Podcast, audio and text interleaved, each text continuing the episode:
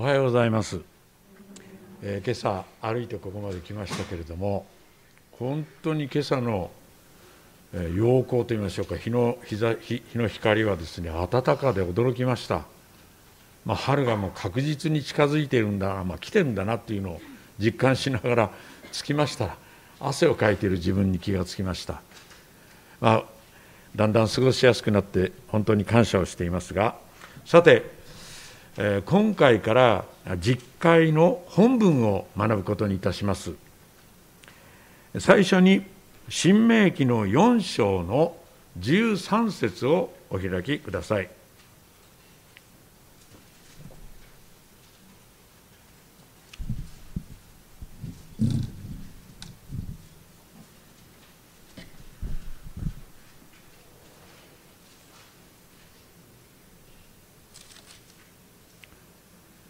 主はご自分の契約をあなた方に告げて、それを行うように命じられた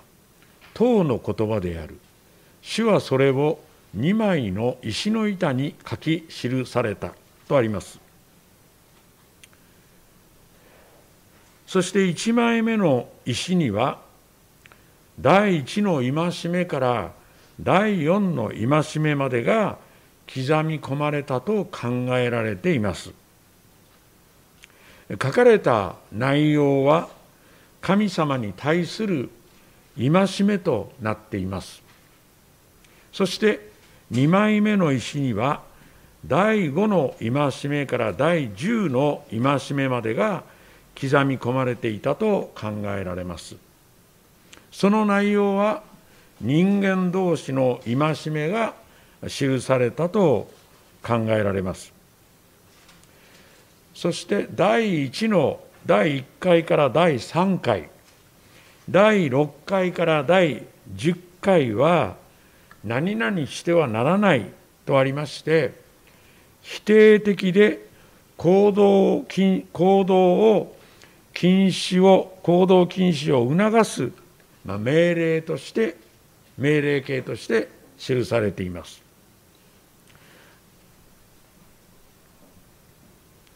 残りの4回と第5回は、聖なるものとせよとかですね、敬えとありまして、この2つの戒めはともに非常に肯定的で積極的な行動を促す命令となっています。今朝は1枚目に記されたと考えられている神様に対する2つの禁止命令についてご一緒に学びます。5章の7節をご覧ください。あなたには私以外に他の神があってはならないとあり、原文で調べましても、出エジプト記の20章の4節の第1回と全く同じ言葉で綴られています。日本語訳も全く同じに訳しています。聖書の中に示された主と呼ばれる神様を唯一の真の神様として、同時に私と一人一人と密接な個人的な関係において知り、信じ、認めること、そしてそれにふさわしい礼拝を捧げ、神様の栄光を表すことが求められています。この第1回を守るために、アダムとエバのことを学ぶ必要があります。なぜならば、アダムとエバの罪に根本的で最大の問題があり、またそこを学ぶことによって解決の方法を私たちはそこに見出すことができるからです。創世記3章の1節、4ページを開いてみてください。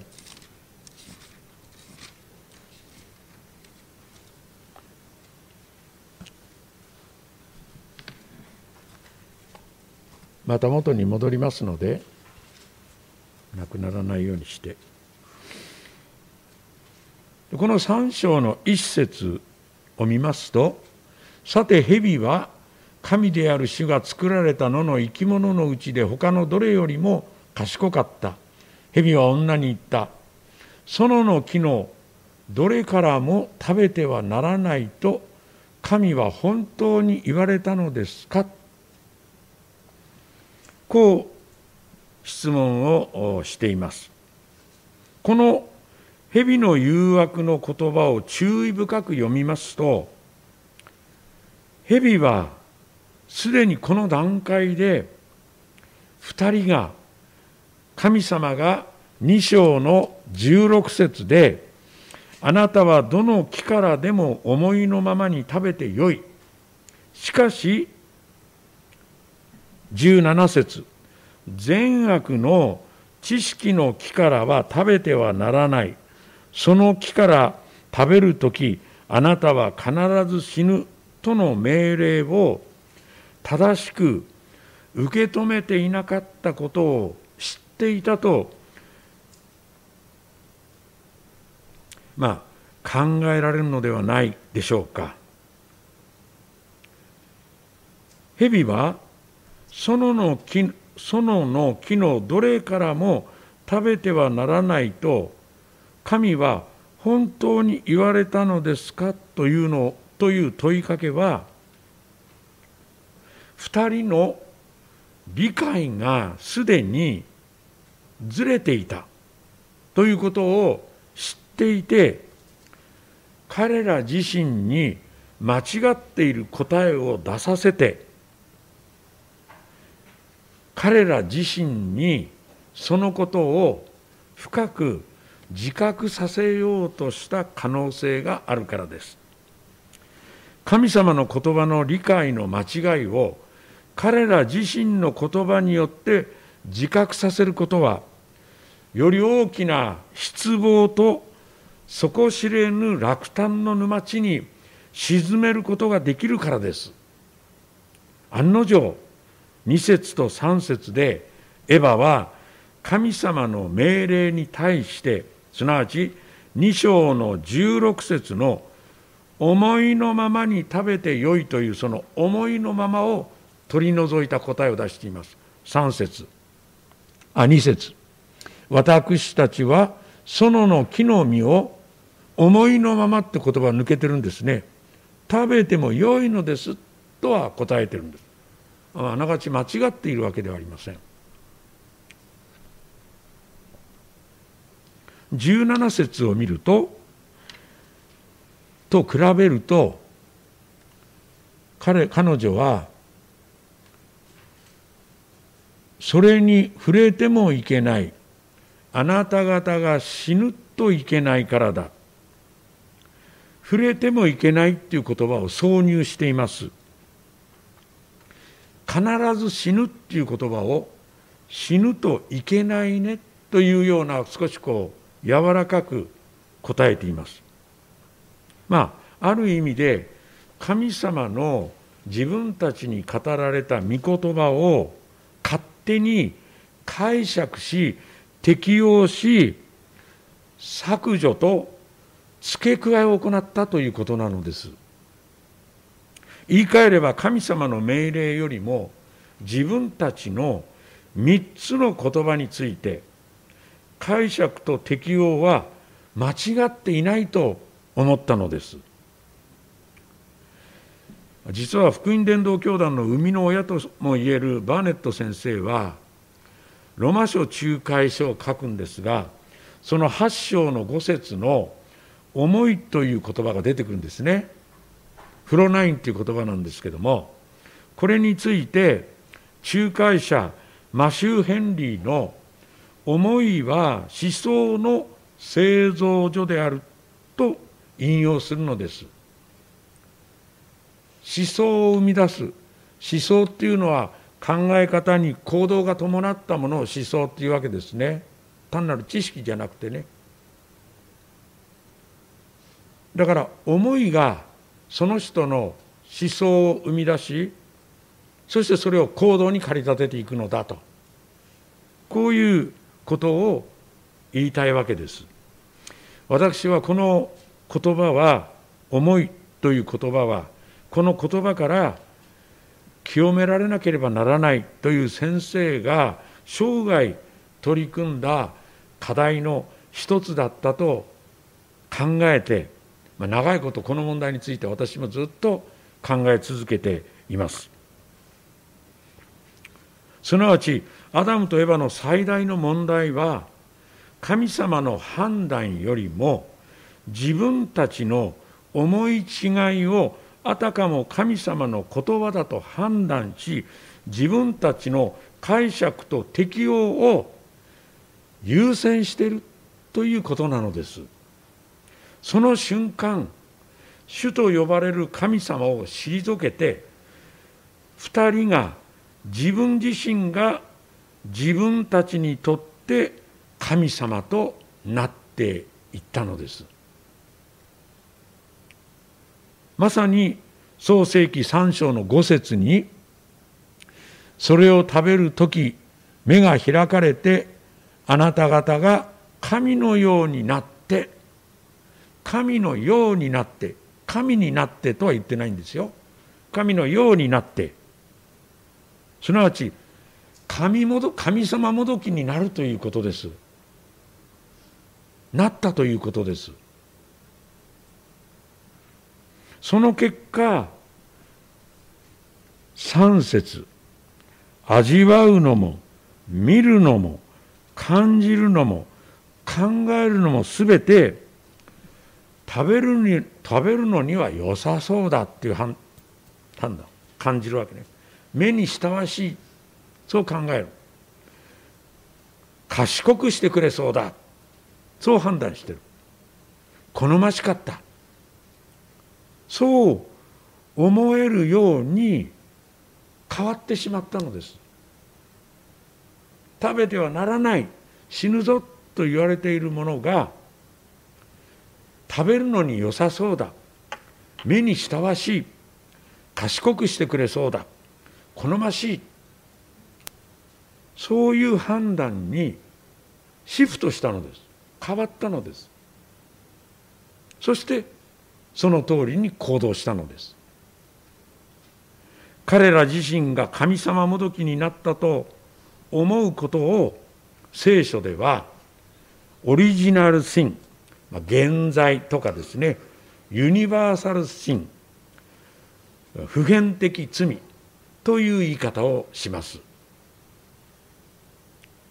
神学的にそういうふうに、聖書で現在と言ってるわけじゃないけれども、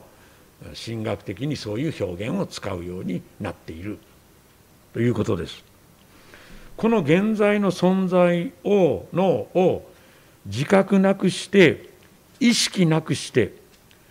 私たちは偶像礼拝を避けることは不可能です。5章、申命記5章の7節の、あなたには私以外に他の神があってはならないとの戒めを、すでにこの時点で自分自身が神様もどきになることによって、すなわち具体的に言えば、神様がこうですよって言ってるにもかかわらず、その言葉を一部を取り除き、一部を加え、そしてその考え方の方が良い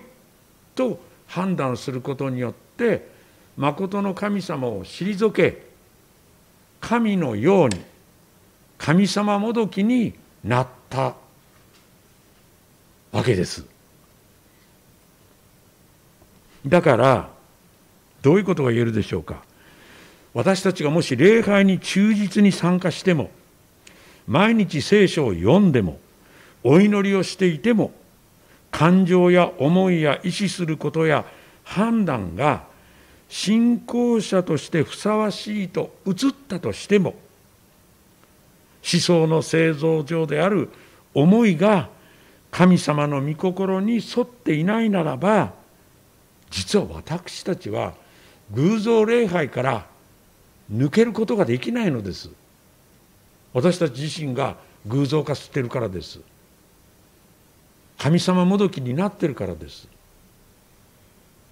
聖書はすべての人は罪を犯して神の栄光を受けることができないと言っています。この罪を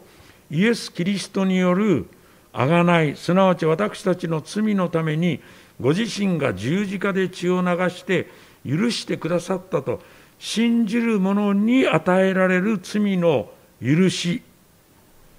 ここに至って初めて私たちは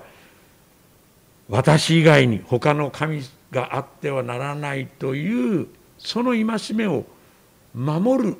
ことができる、守っていると言えるのです。なぜならば罪許された者だけが神様の栄光を表すことができるからです。第2の戒めは申命記の5章の8節から10節です。8節、あなたは自分のために偶像を作ってはならない。上の天にあるものでも下の地にあるものでも地の下の水の中にあるものでもいかなる形も作ってはならない。それらを拝んではならない。それに仕えてはならない。あなたの神主である私は妬みの神。私を憎む者には父の咎を子に報い、三代四代にまで及ぼし、私を愛し私の命令を守る者には恵みを千代にまで施すからであるとあります。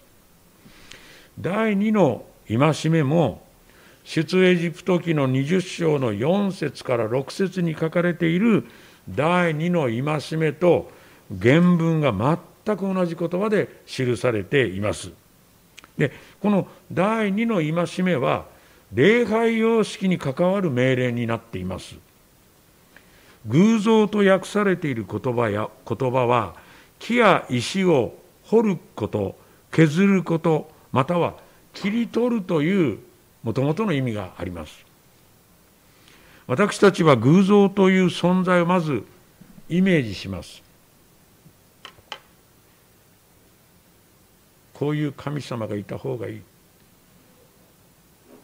そのことを通して心の中にその神様を生み出します。そのイメージにふさわしいと思えるように掘り、削り、形を整えて理想的な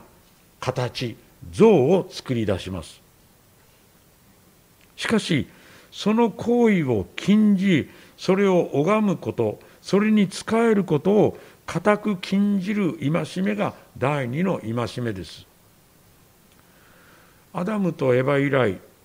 人間は神様の言葉よりも常に自分の感性や思いや考え、そこから導き出される判断を基準として生きるようになってしまったのです。これがアダムとエバが私たちに与えた最大の影響です。悪影響です。それ以来人間は自分自身が神もどきになったんです。しかも自分が唯一の神もどきだとしているのにもかかわらずですね、自分で全く気がつかないまま、思いつくまま、いろいろな神様をイメージして、イマジネーションを働かせて、いろいろな形の神様を工作し、ある形像を切り出して偶像を作っているのです。パウロは、使徒の働きの17章の16節、270ページですね。時間があるかな？ちょっと開いてみましょうか。使徒の働きの17章、270ページです。新約聖書。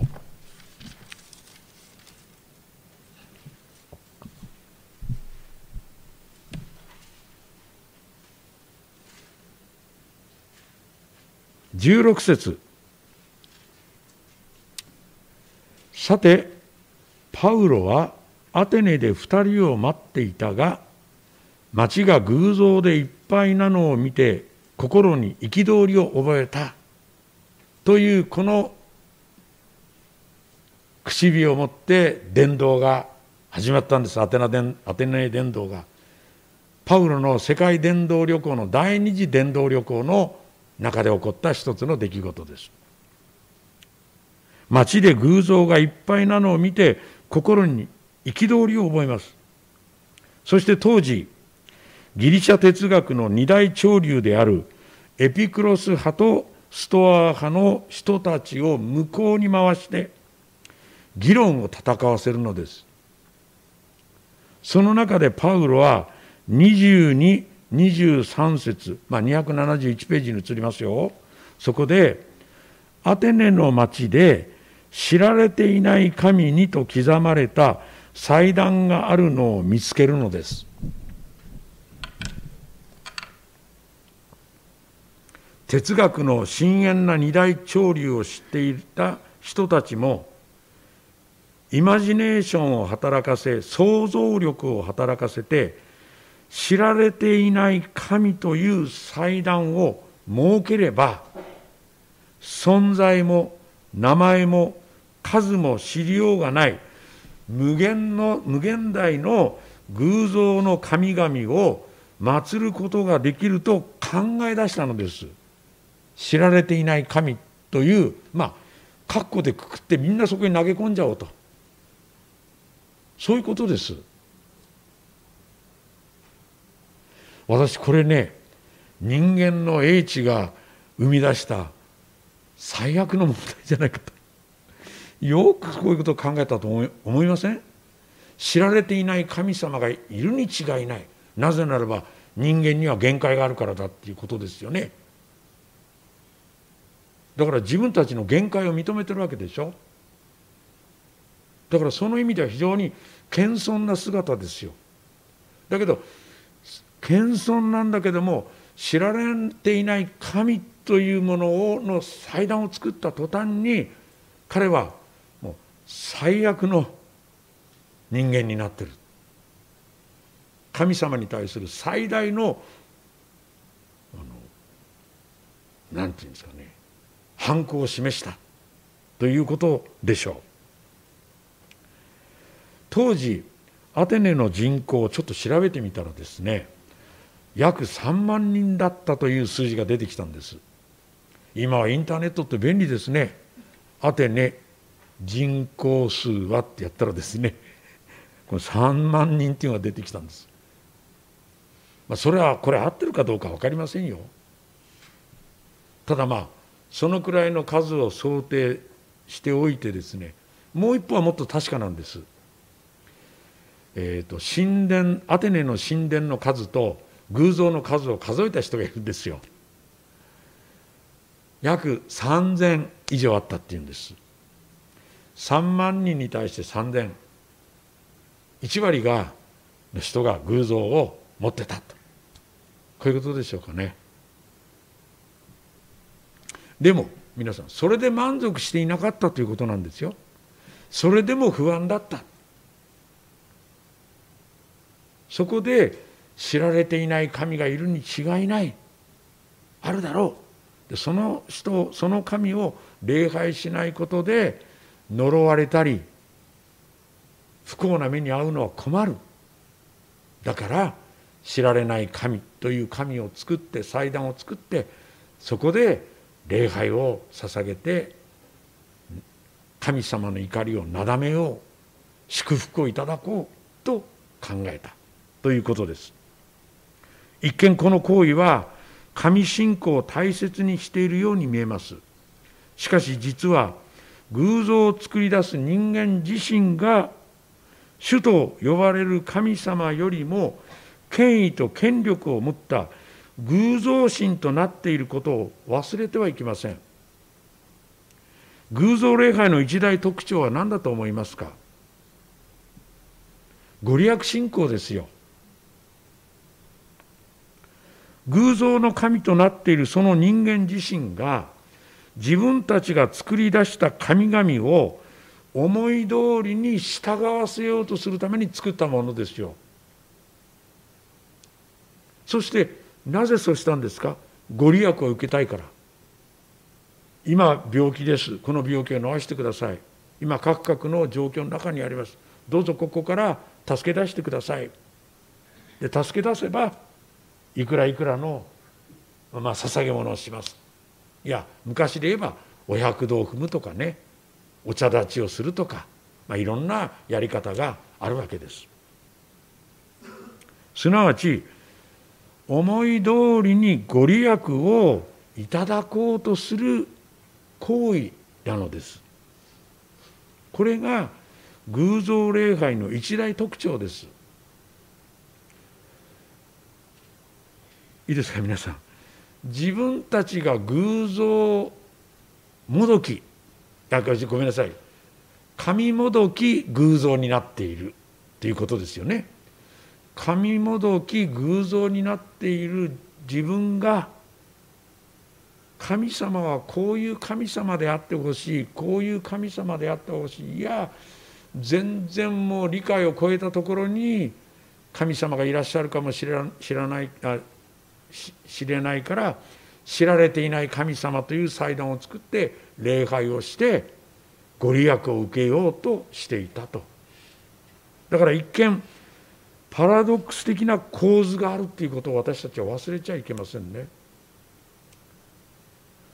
偶像もどき、神もどき偶像を進化した私たちが偶像を作り出して自分の思うようにその偶像を動かそうとしている、それがご利益だということです。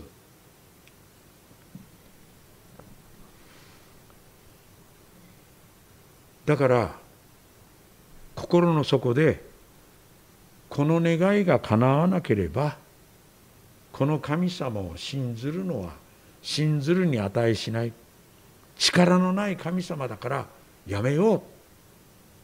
信じるのはやめよう、こういうことですね。だけど皆さん、こ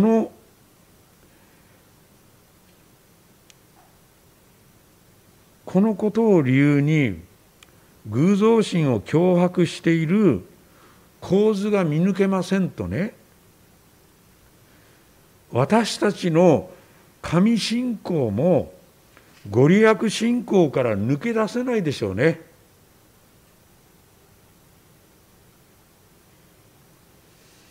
これはどうでしょうか。神様の恵みをいただきたいために礼拝に出てきました。間違っていないですよね。間違っていないんですけれども、ちょっと間違えてしまう危険性のある考え方ですね。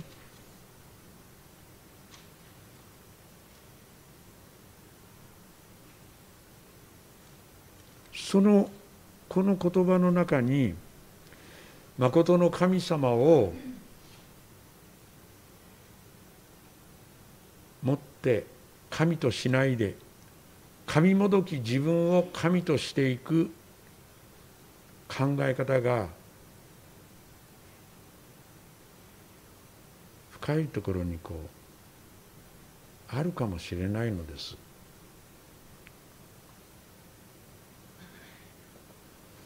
また偶像礼拝は必ず何らかの形像、形を生み出します。このことはむしろ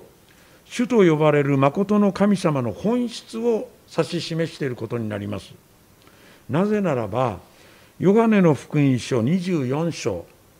を見ると、神は霊ですから、神を礼拝する者は霊と真によって礼拝しなければならない。形を持っていないと言ってるんです。形を持っていないのに形を作ろうとすることはありえない。だから当然偶像を作ってはならないっていうのは、神様以外のものを神様としないことがきちっとなされていれば、おのずから結果する事柄ですよと実会は教えているのです。それでも人間は弱いから形を求めてしまう。なぜならば自分がアダムとエヴァのように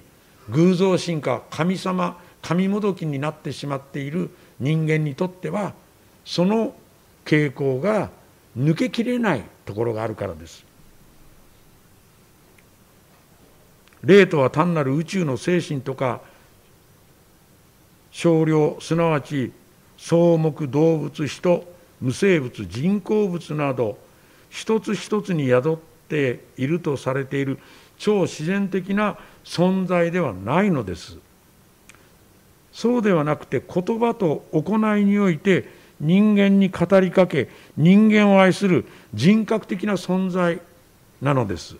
すなわち神様は霊的存在であると同時に人格的な存在でもあるのです。しかも霊ですから私たちの目には見えないのです。テモテ第一の手紙の1章の17節、どうか世々の王、すなわち滅びることなく目に見えない唯一の神に誉れと栄えとがいよいよ限りなくありますようにとある通りです。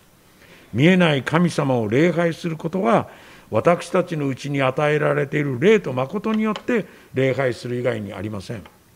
皆さん、人間と動物とを切り分けているのはこの霊の問題ですね。動物にも心があると考えている人はたくさんいる。当たり前ですけどね。だから喜ぶとか悲しむとか怒るとかっていうのが動物にもあるわけです。で、心までは持っている。だけど霊は持っていない。霊を持っていない証拠は、犬が何かを礼拝する、あるいは永遠のことを思うとか、そういうことはないからです。あとは本能によって支配されている、これが動物です。人間は霊を持っている。だから皆さん、ちょっと余談ですけどね、皆さんペット観、ペットをどう扱うかっていうところにおいて、私たちと間には大きな断絶がある、溝がある、区別されている、神様は区別しておられるんだということはしっかり覚えておいて、ペットを大事にしていただきたいと思います。では霊と誠による礼拝とはどのような礼拝形式になるでしょうか。神様の真実は御言葉に表されているわけですから、御言葉を中心にした礼拝に作られていくでしょう。教会の中で礼拝の中心に説教が置かれる、聖書朗読がなされる、あるいは講読がなされる、唱詩がなされる、それは御言葉を中心にした礼拝形式をとっているということの表れでもあるわけです。しかも感謝を持ってなされる神様への祈りが必要だと考え出されました。それは教会堂における公的礼拝での祈りであり、家庭でなされる個人的な祈りであり、人に聞かれることのない密室でなされる祈りです。ダニエルはその文書に署名されたことを知って自分の家に帰って、その屋上の部屋はエルサレムの方角に窓が開いていた。彼は以前からしていたように、日に3度ひざまずき、自分の神の前に乗って感謝を捧げていた。これは礼拝の一つの形として、祈りが礼拝の中に取り込まれる。私たちはお祈りをします。第二に賛美を捧げることです。詩篇の149編の1節には、ハレルヤ、主に新しい歌を歌え、生徒の集まりで主への賛美を。ヘブル書の10章には、賛美の生贄を捧げなさいとあります。第3に聖書を読み調べることです。なぜならばテモテ第2の手紙3章の16節、17節に、聖書はすべて神の霊感によるもので、教えと戒めと矯正と義の訓練のために有益です。神の人がすべての良い働きにふさわしく、十分に整えられたものとなるためですと記されているからです。そしてその通り、初代教会においては使徒の働きの15章の21節で、昔から町ごとにモーセの律法を述べる者がいて、それを安息日ごとに諸街道で読まれていたとあるんですね。これがシナゴグというユダヤ人の街道でなされていた礼拝で、その礼拝の形式がプロテスタント、私たちのクリスチャンの礼拝の形式に流れて今日の形を整えて、連綿と2000年3000年続いていると、こういうことでしょうか。2000年ですね。第4に、御言葉の説教とそれを聞くことです。今年の大間教会の目標とする聖句はテモテ第2の手紙4章の2節です。御言葉を述べ伝えなさい。御言葉の説教がここでなされていく。第5に、聖霊典の執行とそれを受けることです。で、コリント人への第一の手紙の11章の23節から26節にはこう記されています。私は主から受けたことをあなた方に伝えました。すなわち主イエスは渡されるようパンを取り、感謝の祈りを捧げた後、それを裂き、こう言われました。これはあなた方のための私の体です。私を覚えてこれを行いなさい。食事の後、同じように杯を取って言われました。この杯は私の血による新しい契約です。飲むたびに私を覚えてこれを行いなさい。ですからあなた方はこのパンを食べ、この杯を飲むたびに、主が来られるまで主の死を告げ知らせる、御言葉を述べ伝えるとあるのです。結論です。私たちも知られていない神を作り出したギリシャ人の愚行を笑う資格はありません。なぜなら私たちは、八百万の神という偶像神を現代でも作り出しているからです。私たち聖書信仰を信じる者も、生まれながらの日本人特有の精神構造、メンタリティが根底に流れていることを自覚しなければ、いつの間にか聖書信仰を整えていながらも、私たちが偶像神を生み出し、日本人の常識という言葉に乗せて、神様もどきに従ってしまう危険性があるのです。ですから、細心の注意を持って、第1回、第2回を守るものと整えられたいと、こう願ってやみません。お祈りします。父なる神様、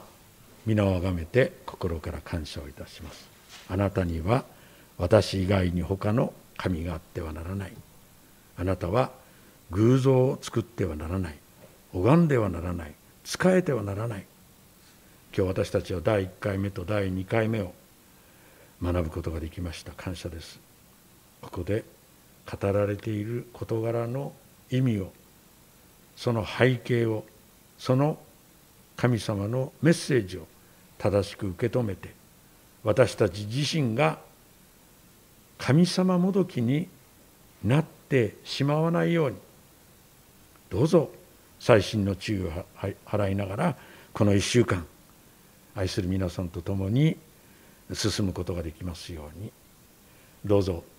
コロナ感染拡大が続いていますので、お互いに注意してコロナに感染することがありませんように、主イエスキリストの皆によってお祈りいたします。アーメン。